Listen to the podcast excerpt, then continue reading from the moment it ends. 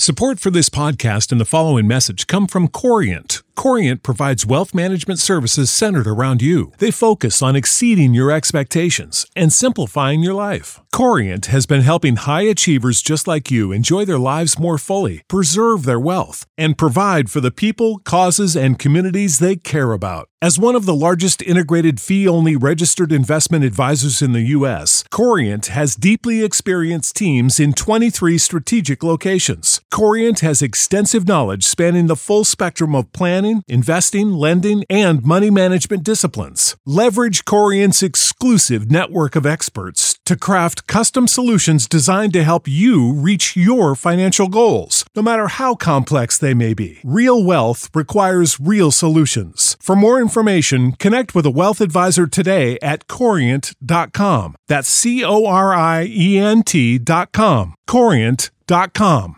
Therefore, be on alert, for you do not know when the master of the house is coming, whether in the evening, at midnight, or when the rooster crows, or in the morning, in case he should suddenly come and find you asleep. But I say to you, I say to all, be on the alert. Mark chapter 13, verses 35 to 37.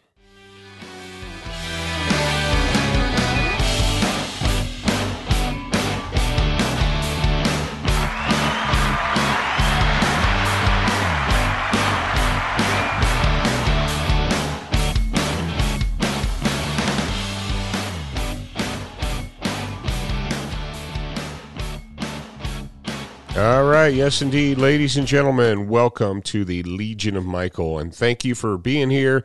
Thank you for your support of the show. Uh, let me check legionofmichael.com right now. I'm going to go there and see if enrollment is still open. Let's see. Let's see. Yes, as I speak the words into this black carbon steel microphone, you have three days left for the current flight, the current enrollment of the Legion of Michael Church Security Program. So I would suggest that you get on it. There you go. Uh, ladies and gentlemen, uh, we're coming up on the season of Easter, and it's time to remember. It's time to think about the words of Christ and the sacrifice of our Lord and Savior.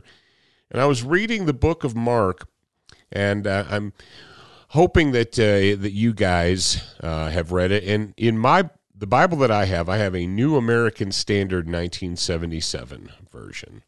And in the New American Standard 1977 version, uh, under destruction of the temple, and in uh, beginning at the very beginning, it says, and he was going out of the temple, or uh, excuse me, and as he was going out of the temple, one of his disciples said to him, Teacher, behold, what wonderful stones and what wonderful buildings.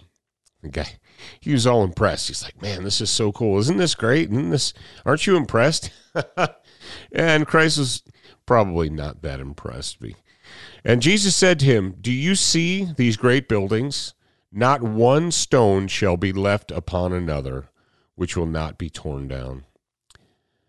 And as he was sitting on the Mount of Olives opposite the temple, Peter and James and John and Andrew were questioning him privately. Tell us, when will these things be? And what will be the sign when all these things are to going to be fulfilled? And Jesus began to say to them, See to it that no one misleads you. Many will come in my name, saying, I am he, and will mislead many. And when you hear of wars and rumors of wars, do not be frightened. Those things must take place, but that is not yet the end. For nation will arise against nation, and kingdom against kingdom, and there will be earthquakes in various places. There will also be famines. These things are merely the beginning of birth pangs. But be on your guard, for they will deliver you to the courts, and you will be flogged in the synagogues, and you will stand before governors and kings for my sake as a testimony to them. Now that I just wrote read to verse 9 right there. That's pretty heavy. That's kind of revelations type stuff right there. And I know as we look out at our world today, we see that evil men are holding sway over our nations, over our governments. And you have to wonder, you have to say to yourself, if you're paying attention, if you're a Christian who's paying attention, you might wonder are there any good men? Are there any honest men left in government? Is that the case? I don't know if, if that is the case. There might be a few. There might be a few. Where does that leave us? That leaves us with our faith. And it leaves us with the words of Christ. And some people have said to me, they said, Well, how will we know? Someone asked, they wrote in, they go, How will we know about the false prophets? How will we identify the false prophets? And as a uh, as a firearms instructor, if you, if you'll allow me a moment, if you'll allow me a moment, I have been asked for many years, decades even, how will I know if I'm going to a good school or a good teacher? How will I know if the instructor, the firearms instructor, is a good one? How do I how will I know? How will I know if it's a good school? How do I choose? How do I decide? And my answer to them has always been, well, it's it's going to be hard. It's going to be difficult because if you have no experience, if you have no training, then anyone who comes before you and offers you anything seems to have all the answers. If you have zero training and you go to someone or someone says, "Hey, do this, do that." To you, it seems like a good idea because you really have nothing to base it upon. And what I've said to people is you the best way to learn is to just begin, just to start. Now, I recently wrote an article uh, about how to find a good firearms instructor, and I, I gave a little a checklist, you know, certain things that you could could look to. And when it comes to prophets and those coming in the name of Christ, False prophets and false Christs will arise, and they will preach in his name, and many will be fooled. And in, in my arena as a firearms instructor, as a small arms and tactics instructor, I see this. I see the masses being fooled by those that I will, well, dub as false prophets of the, the firearms world. There are false prophets in the firearms world that are that are duping people with what I theatrics. You know, the Instagram and the YouTube videos, the theatrics, the things that look good. Not necessarily it's not necessarily anything that's wholesome or realistic or valuable, but it looks good and it sounds good. And they say things that sound cool. Very similar to the situation when we find ourselves as Christians. How will we know? I, am very sad. You know, Joel Osteen, and you're like, whoa, back up, pump the brakes before you talk about my man Joel. Some of you guys really like Joel Osteen, and some of you are like, you know, I I liked Joel Osteen. I appreciated him when he came out with his first book. I read his first book and I thought, wow, this guy really has a lot of good stuff to say. And then I followed him through plastic surgeries and Corvettes and multi million dollar mansions and so forth. And I'm like, this guy cozying up to uh, Obama. Joel Osteen cozied up to Barack Obama a person who is not a Christian, a person who is not a wholesome person, someone who you should not be. A Christian should not look to that man and think, that's what we need to, that's who we need to emulate. It made me sad to see that. It made me sad that Joel Osteen went ahead and got plastic surgery, got cosmetic surgery. Why? Do you not appreciate what God gave you? Uh, and for a man, I can see women, and I'm, I'm going off on a tangent, but hey, this is my show and you're here, so pay attention. I understand why women do cosmetic surgery. I don't think necessarily endorse it, but I understand why they do. Because women feel this this intrinsic need. They feel this this need, this pressure to uh, improve themselves and so forth. But for a man, a man should age gracefully. A man the the idea that a man would go through cosmetic surgery is is the ultimate in in self indulgence and hubris, and it, it, it speaks to the ego. And I'm sorry, and you do what you want, live your life how you want it. But we got on the subject of of false prophets.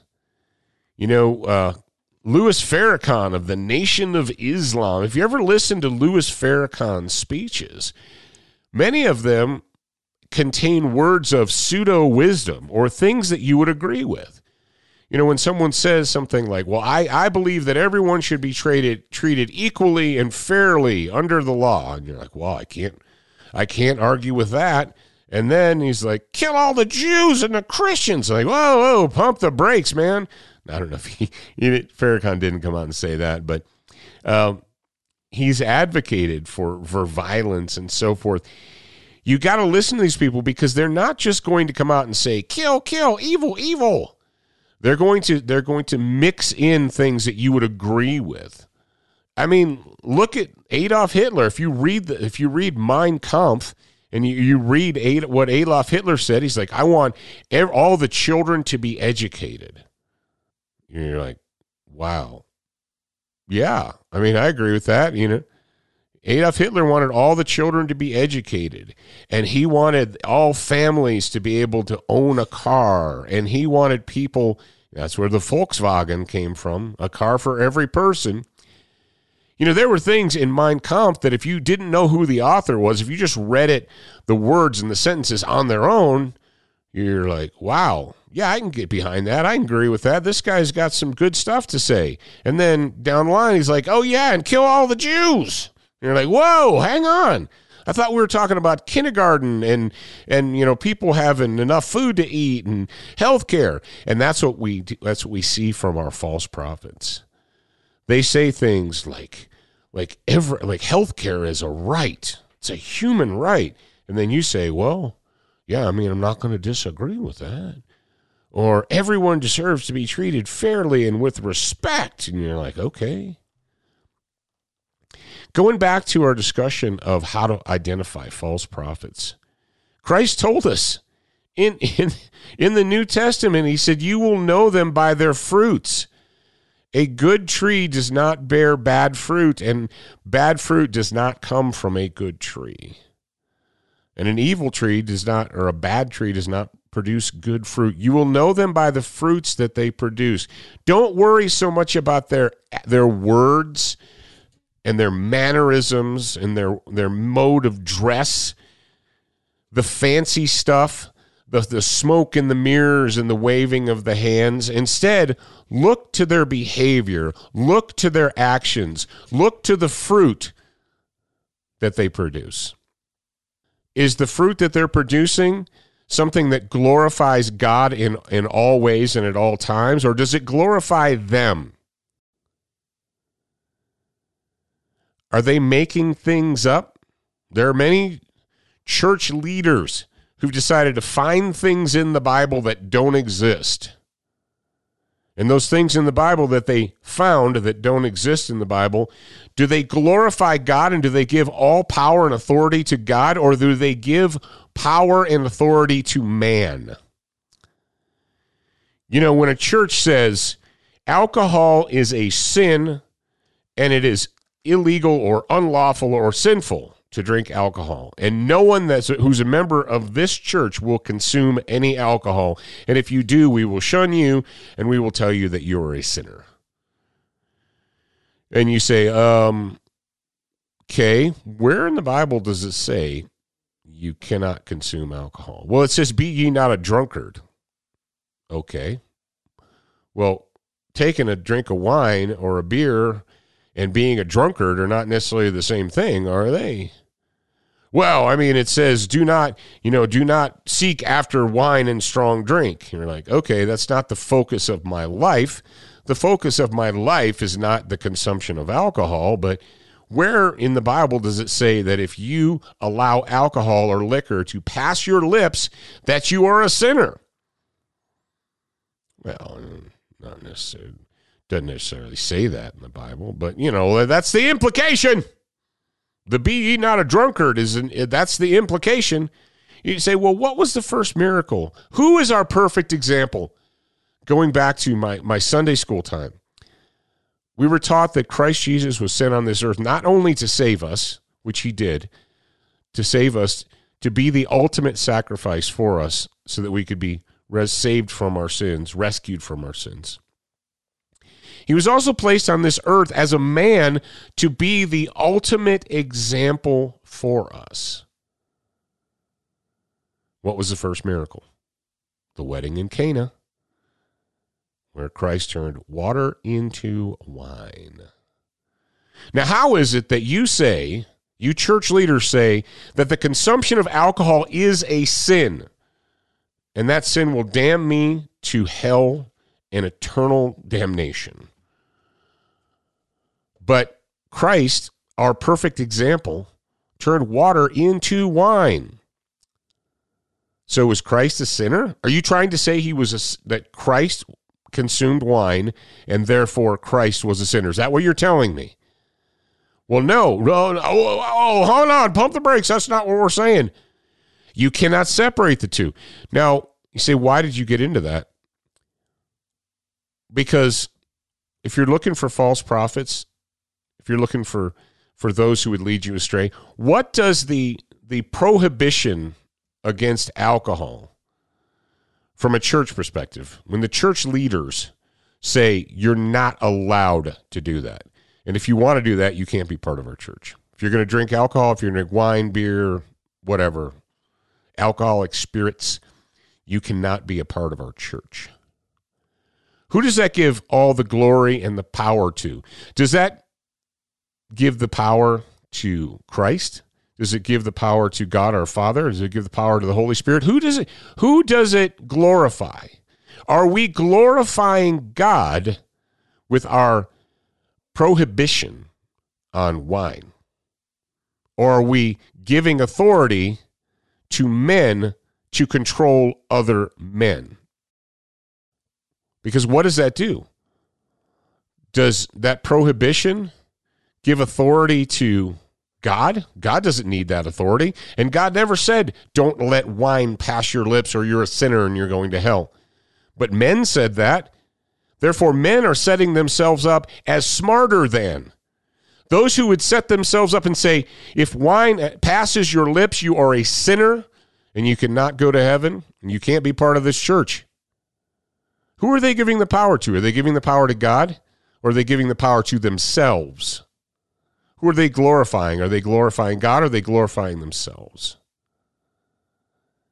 Say, so, well, if we're going to be honest with each other, they're giving themselves that power. Going back to the how will we know?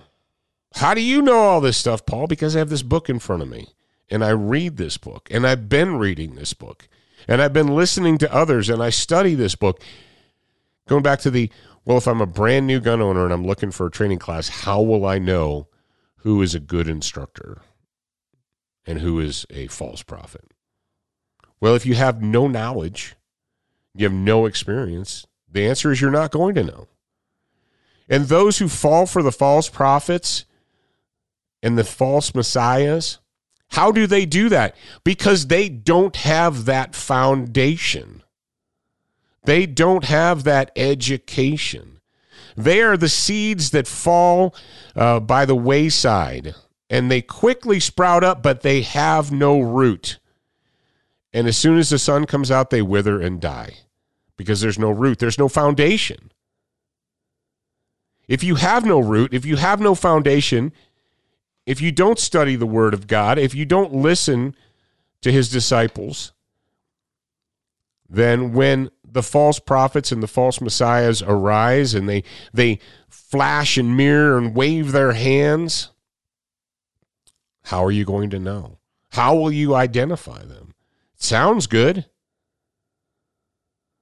We have to ask ourselves when these people come are they speaking for god or are they speaking for man? Do their actions bring glory to god or do they bring glory to men do their actions and commands do they give them the control over your life or do they give God the control over your life? Because if men show up and they say, These are the list of rules, and you say, Yeah, but I already have those rules, there's 10 of them. And Moses wrote them down. He brought them down on tablets. There's 10 rules. And you say, Yeah, I know there's 10, but we have a bunch more.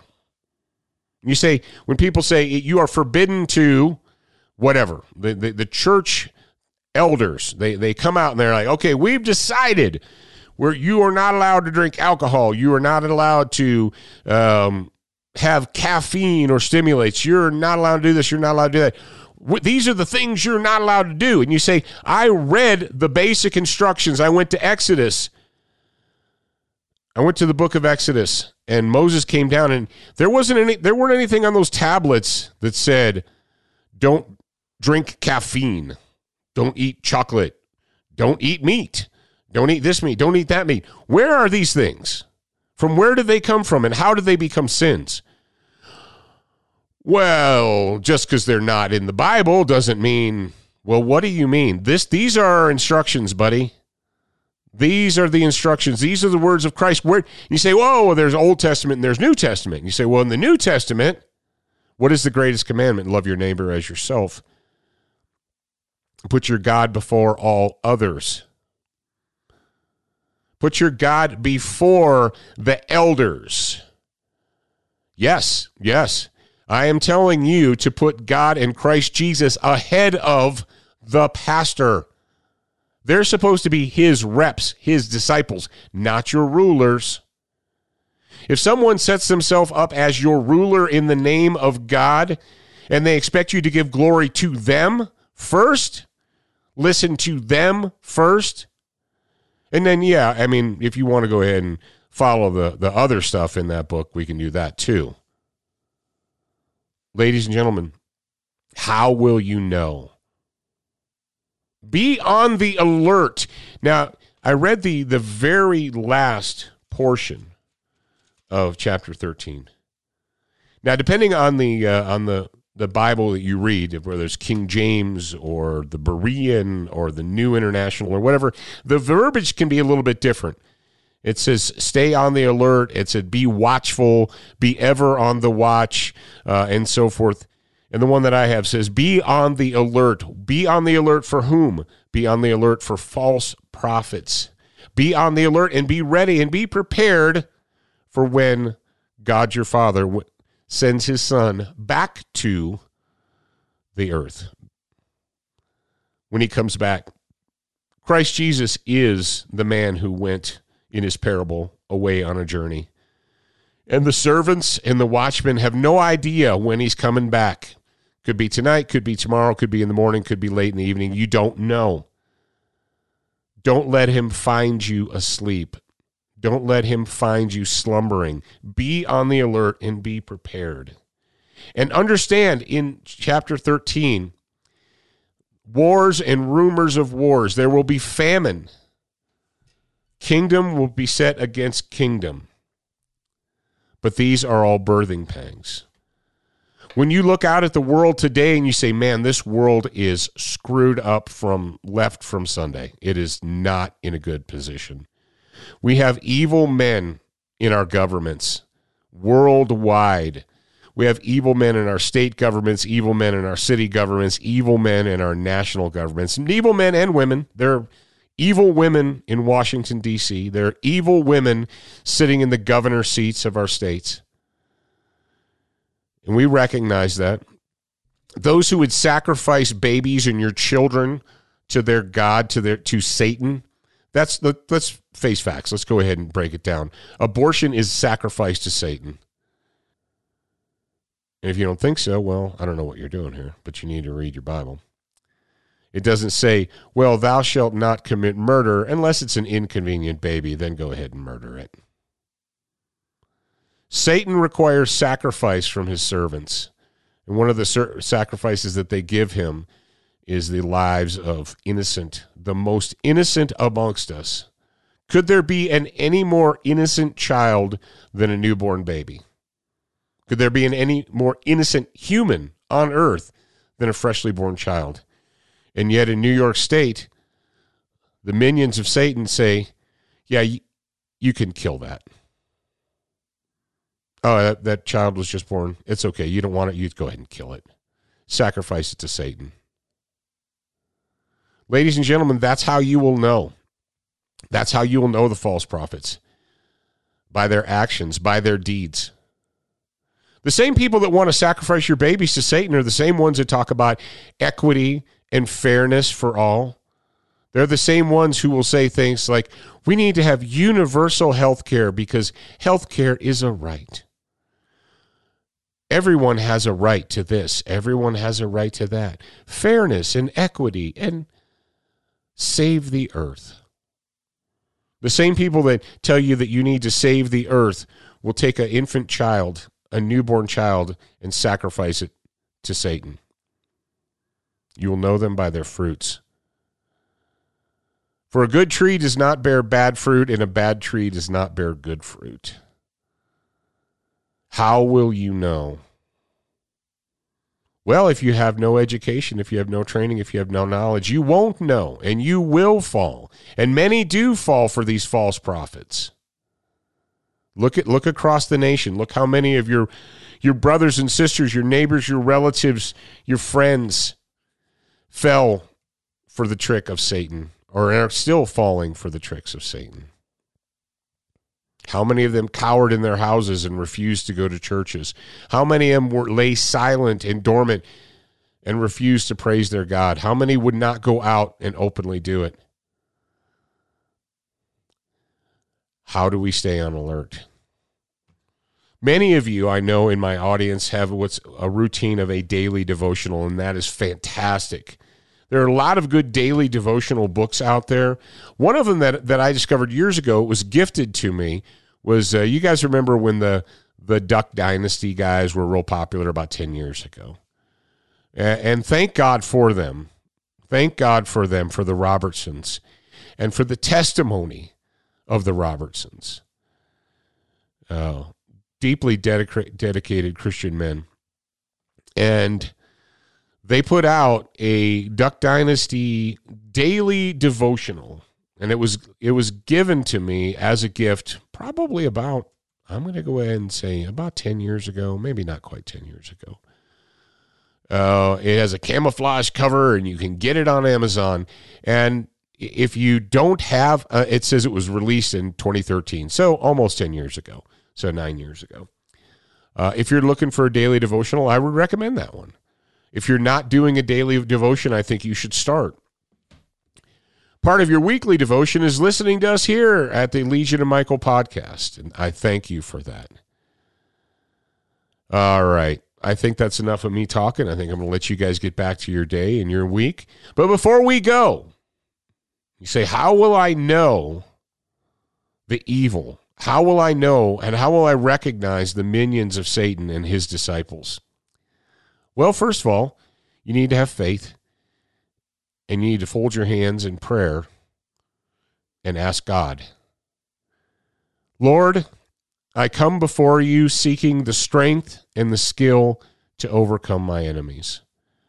Grant me, I pray, the wisdom to recognize evil, the courage to confront it, and the strength to destroy it. In Jesus' name I pray this. Amen.